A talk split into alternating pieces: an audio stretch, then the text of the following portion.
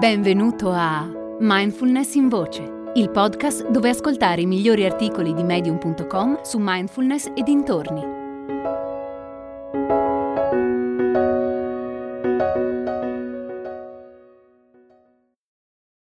Pensieri sparsi su impermanenza e anima di Mada Ayas.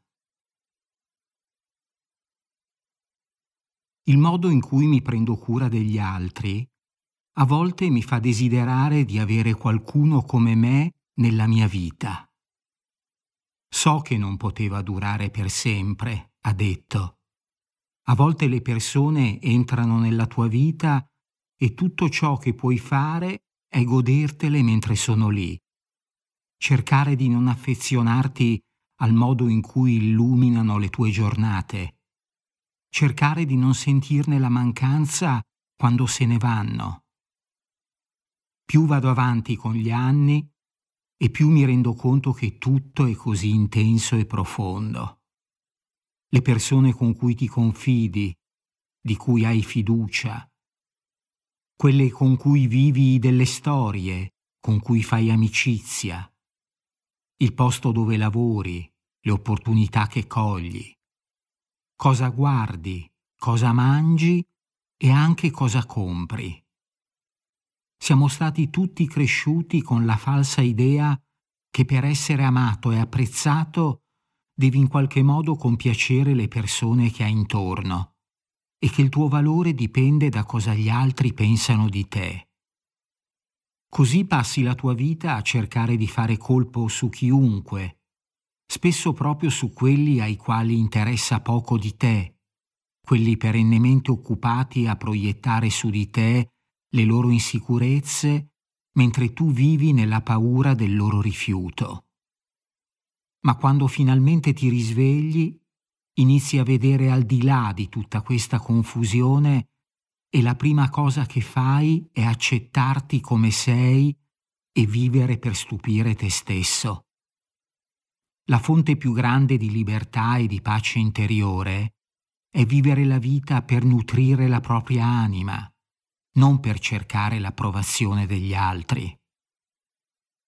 La ragione per cui certe persone sono così gentili è perché il mondo con loro è stato scortese a tal punto che non vogliono che altre persone provino quello che hanno provato loro.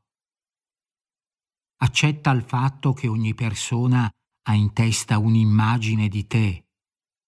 Alla fine, però, Ciò che importa davvero è l'immagine che tu hai di te.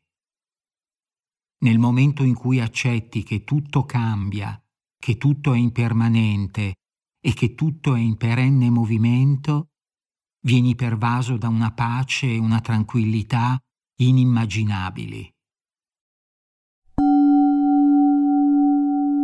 È nata la nuova community di mindfulness in voce si chiama Discord e raccoglie persone interessate alla mindfulness, alla meditazione e alla crescita personale. Con Discord puoi interagire direttamente con me o con altri ascoltatori di mindfulness in voce per scambiare idee sulla pratica, fare domande e condividere esperienze. È facile. Qualsiasi app stai utilizzando per ascoltare questo episodio, nella descrizione troverai un link. Seguilo e lascia un messaggio di testo o un vocale sul tema dell'episodio. Ad esempio, puoi raccontare se la consapevolezza che tutto cambia ti è d'aiuto nella tua vita oppure no. Risponderò personalmente a tutti i messaggi. Ti aspetto su Discord.